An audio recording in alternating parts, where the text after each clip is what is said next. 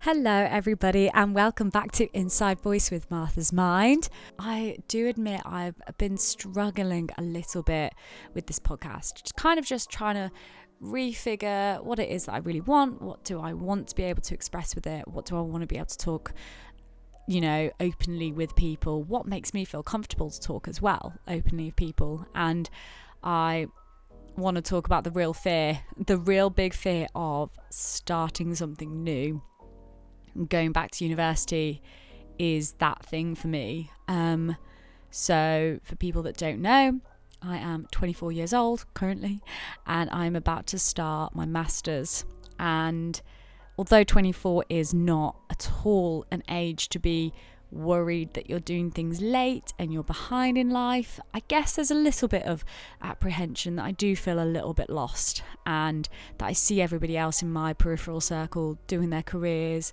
I'm starting again essentially, and although I'm sure in my masters there'll be a huge array of people with different levels of experience, people who've just left their undergrad, people that have done maybe like 5 different jobs until they've realised that they've wanted to retrain into doing the masters. I am feeling a little bit like, oh gosh, okay, I'm doing this again, and it feels really weird. Already had a previous career history of like doing one industry and then it not feeling at all relevant to what I'm about to embark. And although that history with the career in the past has been helpful, it almost feels a little bit obsolete to me because it's so not going to be relevant to what I'm going into. So it feels almost like, have I wasted the last how many years of, I don't know, doing like nutrition and fitness to now just writing and journalism, and hopefully enable my big passion, which is talking, just literally talking in an eloquent fashion where I can storytell and get a voice out. And that is essentially, you know, why I wanted to do a podcast, to kind of almost like use a skill that has been teetering away in the background but never really fully been used. And I want to get used to using a skill like presenting, and I think it is really fun, or at least I enjoy it.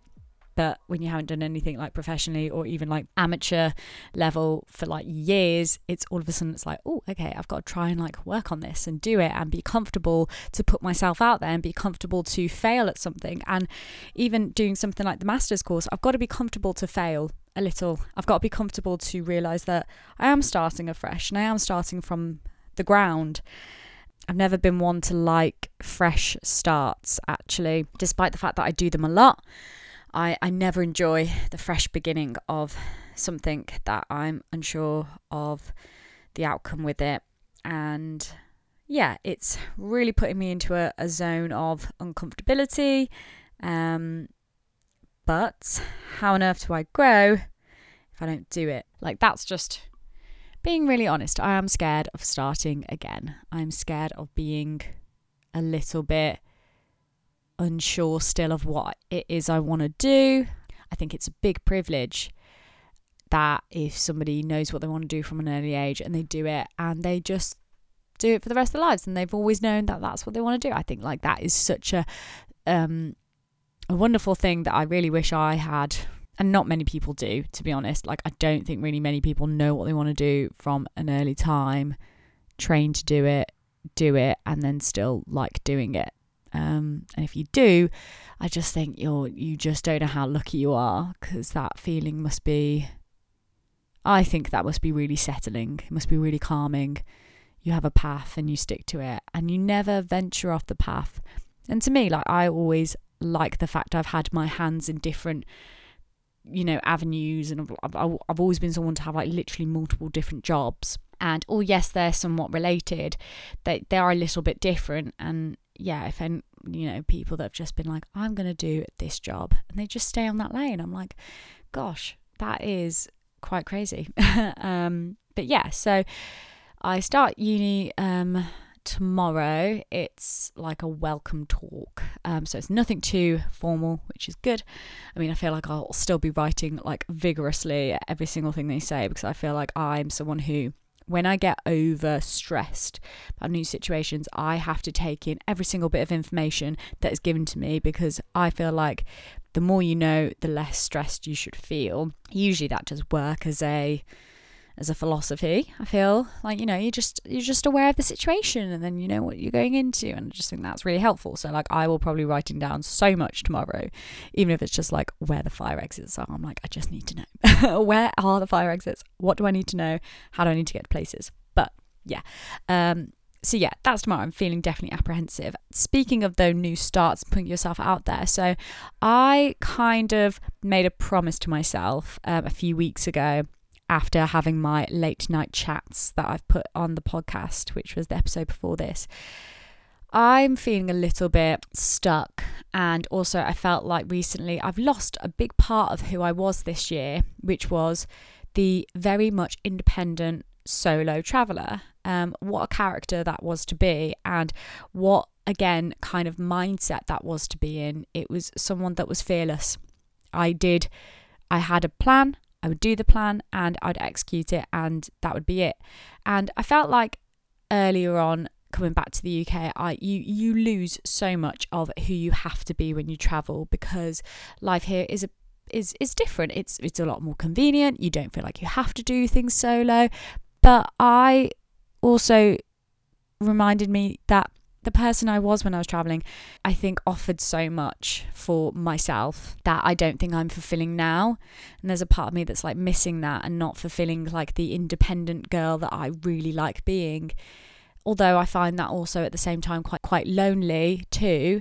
There's a balancing act to it. So I said to myself, I'm going to date myself. And what I mean by this is I'm going to give myself 12 months. So I've done one of this 12 months so far, because I'm starting it in September, and every month, and ideally I would like to maybe do it twice a month, but I'm going to just say at least once a month, if not twice, I want to go on a date with myself. And I want to go into a public space of where usually you probably do it in a couple, but I want to go into a space where I am solo and I'm there to be with myself. Who am I? How do I interact? Can I even have fun and play around in the environment? I feel like maybe many people do end up like dating themselves for a bit, because dating is really exhausting, and you do kind of lose a little bit of yourself when you're like trying to impress others a little bit, and you forget like what it is that you want. So I was like, even if I just don't think of it as like dating myself, I just want to be able to know that I can go into spaces on my own without having this fear. I didn't have this traveling. Like, I was a happy, very happy, courageous solo traveler. If I wanted to go somewhere, I'd go somewhere. I wouldn't even question it or be anxious or worried or think that like people were looking at me. I just didn't have this element of doubt for being independent at all until I came back to the UK. And I don't know what it is about coming back to your home country, but there's just feels like you can't do things independently. Maybe because you feel like, oh, but I've got people around me that I could ask to do these things with, so I'll just wait until they're free. Whereas when you're in a country on your own, you kind of like, well, nobody knows me, then feel like I have to go and do things on my own, otherwise I won't do anything. Last week I went to my first date by myself, and I went to a spoken word poetry night, which I loved. Not gonna lie, I was initially gonna cancel on myself, which I was feeling guilty about. Like, it's almost like as if it was gonna be actually cancelling on someone else, like on a proper day. I was like, I'm feeling really guilty. I don't like, the weather wasn't very good, and I knew I was gonna have to cycle for like 40 minutes, and I just thought, I don't have to do this. This is completely, utterly my choice, but I just don't feel comfortable going right now. Like, I'm actually getting a little bit fearful. And then the weather, I'm not going to lie, the weather did help me a lot, because I think if the weather hadn't perked up, I might not have gone, but it did. So I got on my bike, I cycled to the spoken word night, and I opened the door and I was a little bit like, oh God, I don't know where I'm going. So I just asked somebody like, oh, are you here for the spoken word night? And they're like, yeah, come upstairs, it's up there. And I was like, great, amazing, okay, cool. So then I went upstairs and the room was full. I was like, oh my God, okay, it's quite overwhelming. I wasn't speaking at this night, I was just watching, so that also like eased my nerves a lot, because at least I wasn't like actually going to be speaking. But I sat down with at a table, and I'd share it with a lovely couple, and they were really cute, and they'd done these poetry nights like many a times, like they're like seasoned veterans of poetry and spoken words. So I was like, great, cool, I'm in safe hands. It was great.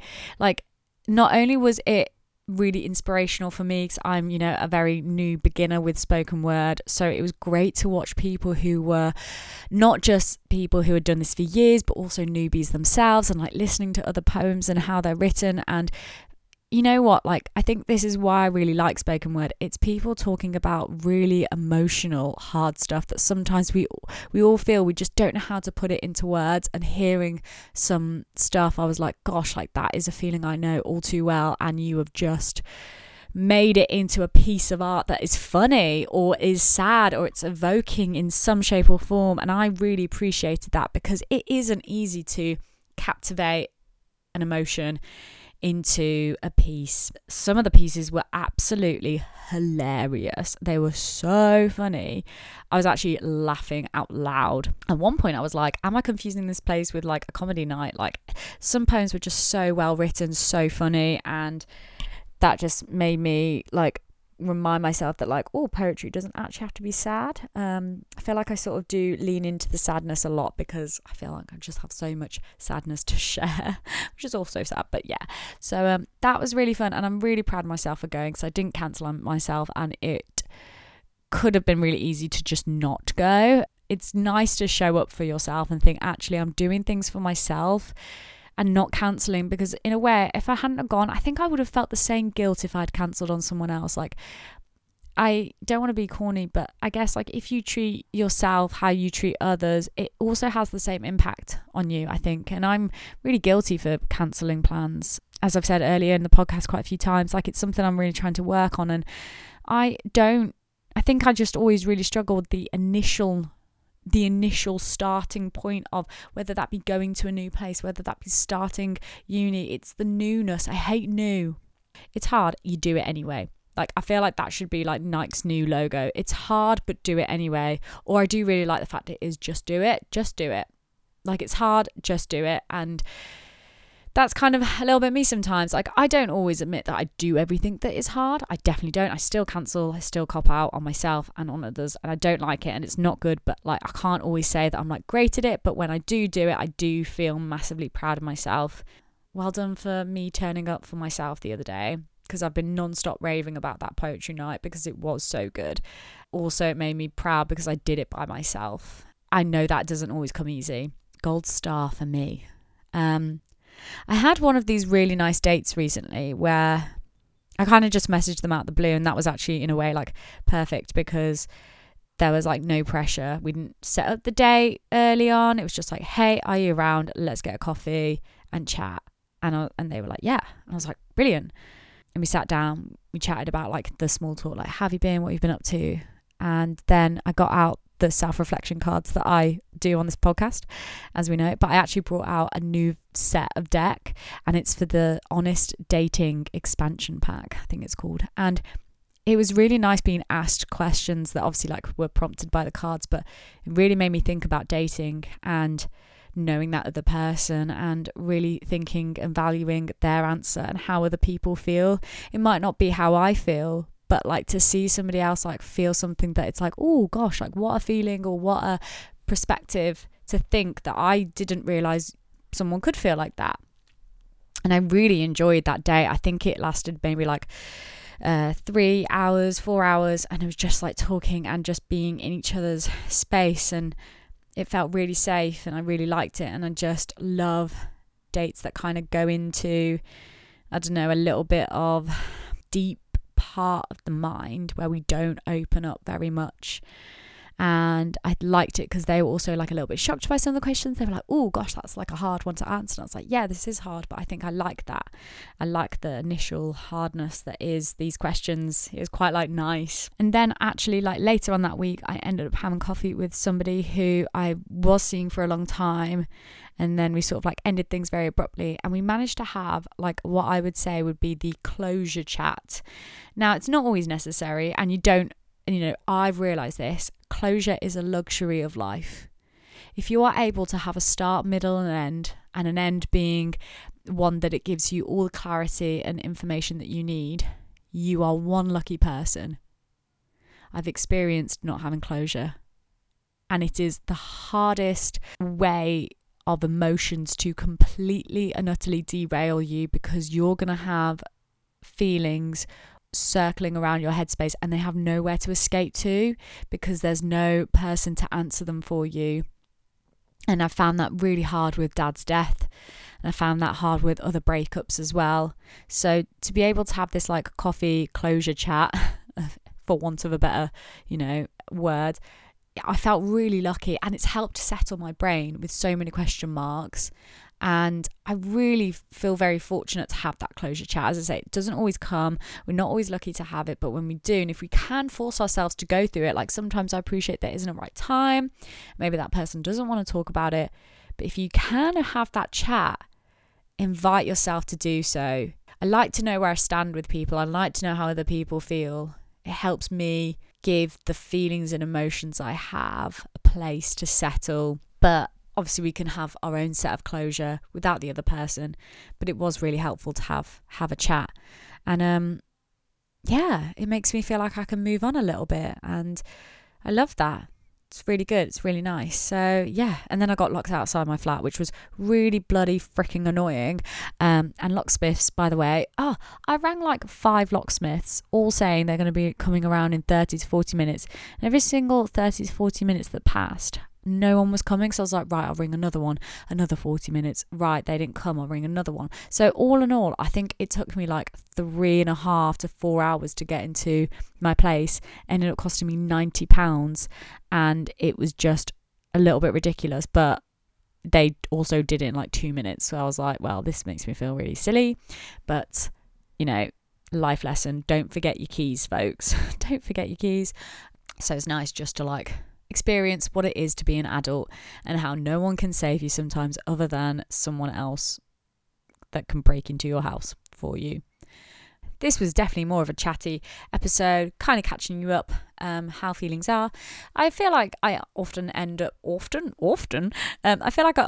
talking about dating and kind of like the experiences with it, but I realised that dating does give me a lot of joy when it does go well, and I appreciate like that doesn't always happen, and dating really is that wonderful roller coaster of life where, you know, you can meet like back-to-back great people, get a bit overwhelmed about like how amazing everybody is that you're meeting, and then you can also go through a real dry spell of like nobody messages you back, nobody's matching with you. Even if someone does, they ghost you, you never end up going on the date, or you go on the date and they're just not right for you, and that can also be such a lull period, and it can make us feel very invalidated and make us have low self-esteem, because, you know, ultimately what is that common denominator of a bad dry spell? It's us. But I really am trying to escape that narrative, because it's not us. I think if I'm still putting the work in and I'm still trying, that energy will be matched. But I really appreciate like it's not easy, it's not always fun as well. Like I really loved dating, but I probably put dating on a bit of a pedestal, and I think dating has changed a lot since I,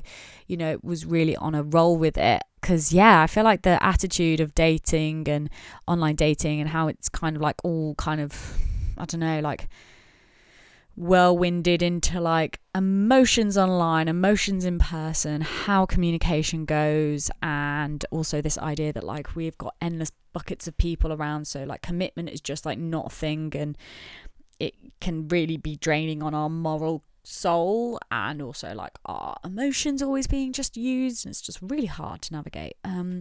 So yeah, so it's not always about dating for me, but I guess like dating has also been that fun element that I've always had in my life. But yeah, so I would say like I'm going through a little bit of a transitional period with the dating. I would like to meet more people organically, because I'm getting a little bit tired of like sort of the repetitiveness of, oh yes. And lastly, so I am on my last week of marathon training, which might come as a surprise because I haven't spoken about marathon training at all, and then I'm already now apparently on the last week of it. So fun little backlog of story here. So I booked the Amsterdam Marathon back in March time when I was in Bali, and I was like, I need something to train for when I get back to the UK.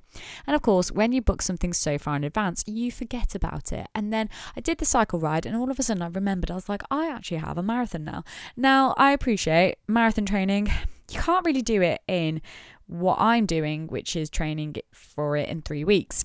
I don't recommend this, I don't advise this. The only thing is, I'm not somebody who's starting cold. I've been running for years. I've done a couple marathons, one ultra, and I've always kept up running, but not to this high volume, but I've always kept up running. So it's not like I'm starting cold, but equally I've been running these kind of distances again has like really like got back into my psyche of like how draining it is and how also physically demanding it is, because it's not just the long run that you do on the week, it's like you always end up being really hungry, you eat definitely a lot more, you sleep differently, you have to try and say no to social plans as much as you can, which can be really tricky when a lot of social plans do revolve around going out and drinking, which I'm a sucker for. Like I'm not saying like, oh, don't go out and drink, like I am one of those people who really embodies the word balance. I'm talking about I love doing my marathons, but I absolutely love having a sesh on the weekends, and like for me having this balance of the both can be really hard, and ultimately one does have to take priority over the other. And right now I'm prioritizing the healthy like fitness stuff because that's coming up, you know, soon with an event. It's very tricky at the moment for the balance, but yeah, the long runs have like turned me back into that like, gosh, I used to like be really dedicated to like my fitness and my practice, and I feel like my fitness, although isn't the same as it used to be, I mean I'm still pretty blooming fit for, you know, the age I am, but yeah, it's definitely not as good as it used to be.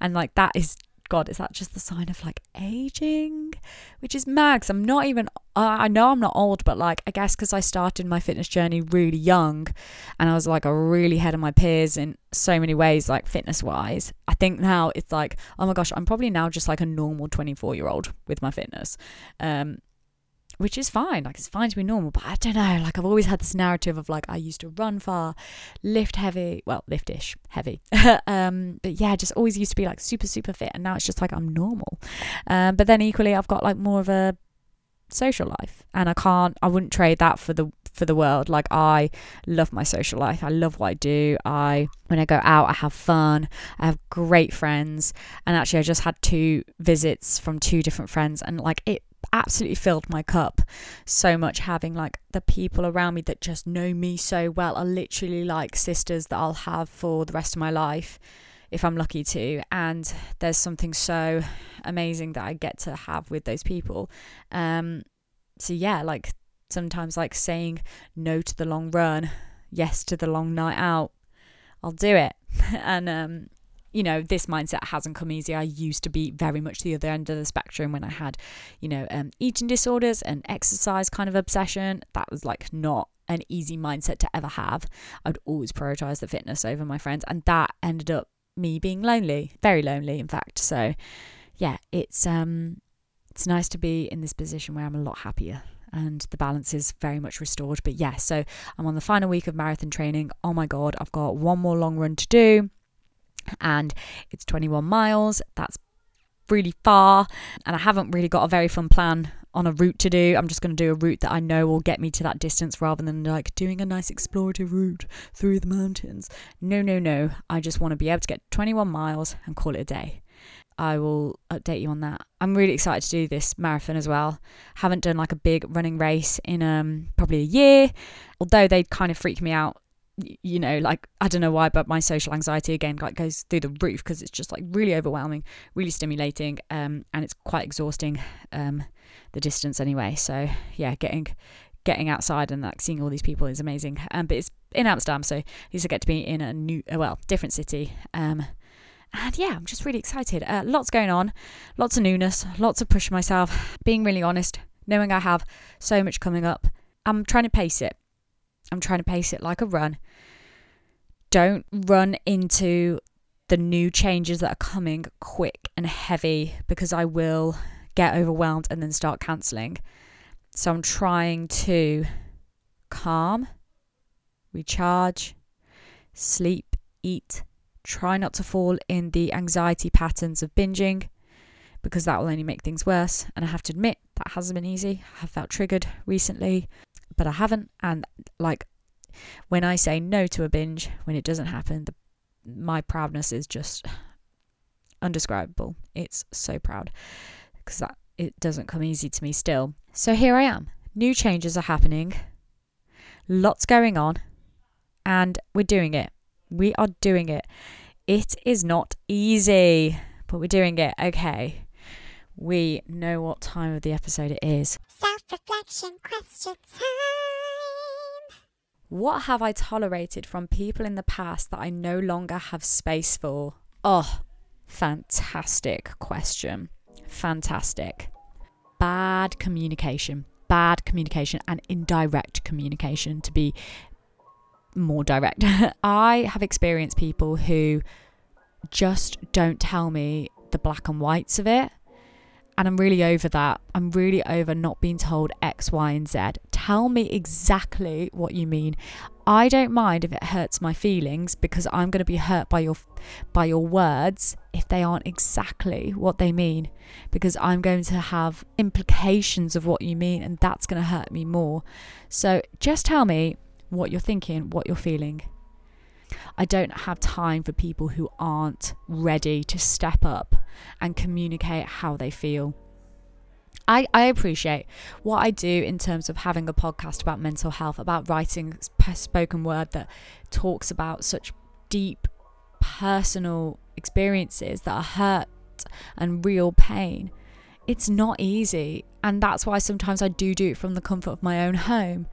But communication doesn't always have to be in person. It can be a voice note. It can be a text. It can be FaceTime. It can be a letter.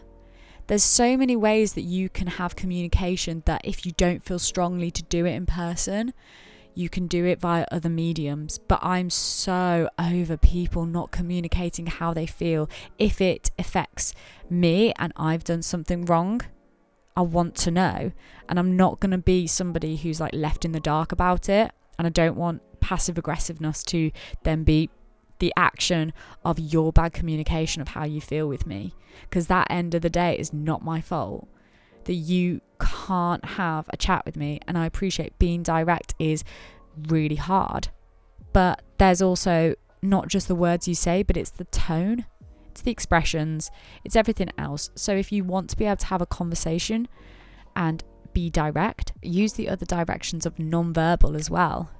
If you're not sure how to word it, say that. I'm not sure how to word this nicely. I'm not sure how to really say this. You find a way to communicate it. Big one. Okay.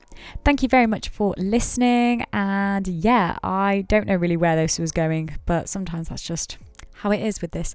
Okay, enjoy the rest of your day, whatever you're getting up to, and I will be in your ears again, I'm sure, very soon. I can't wait to update you on how I feel about uni. I'm a little bit scared. It's fine. We're just going to crack on anyway and do it.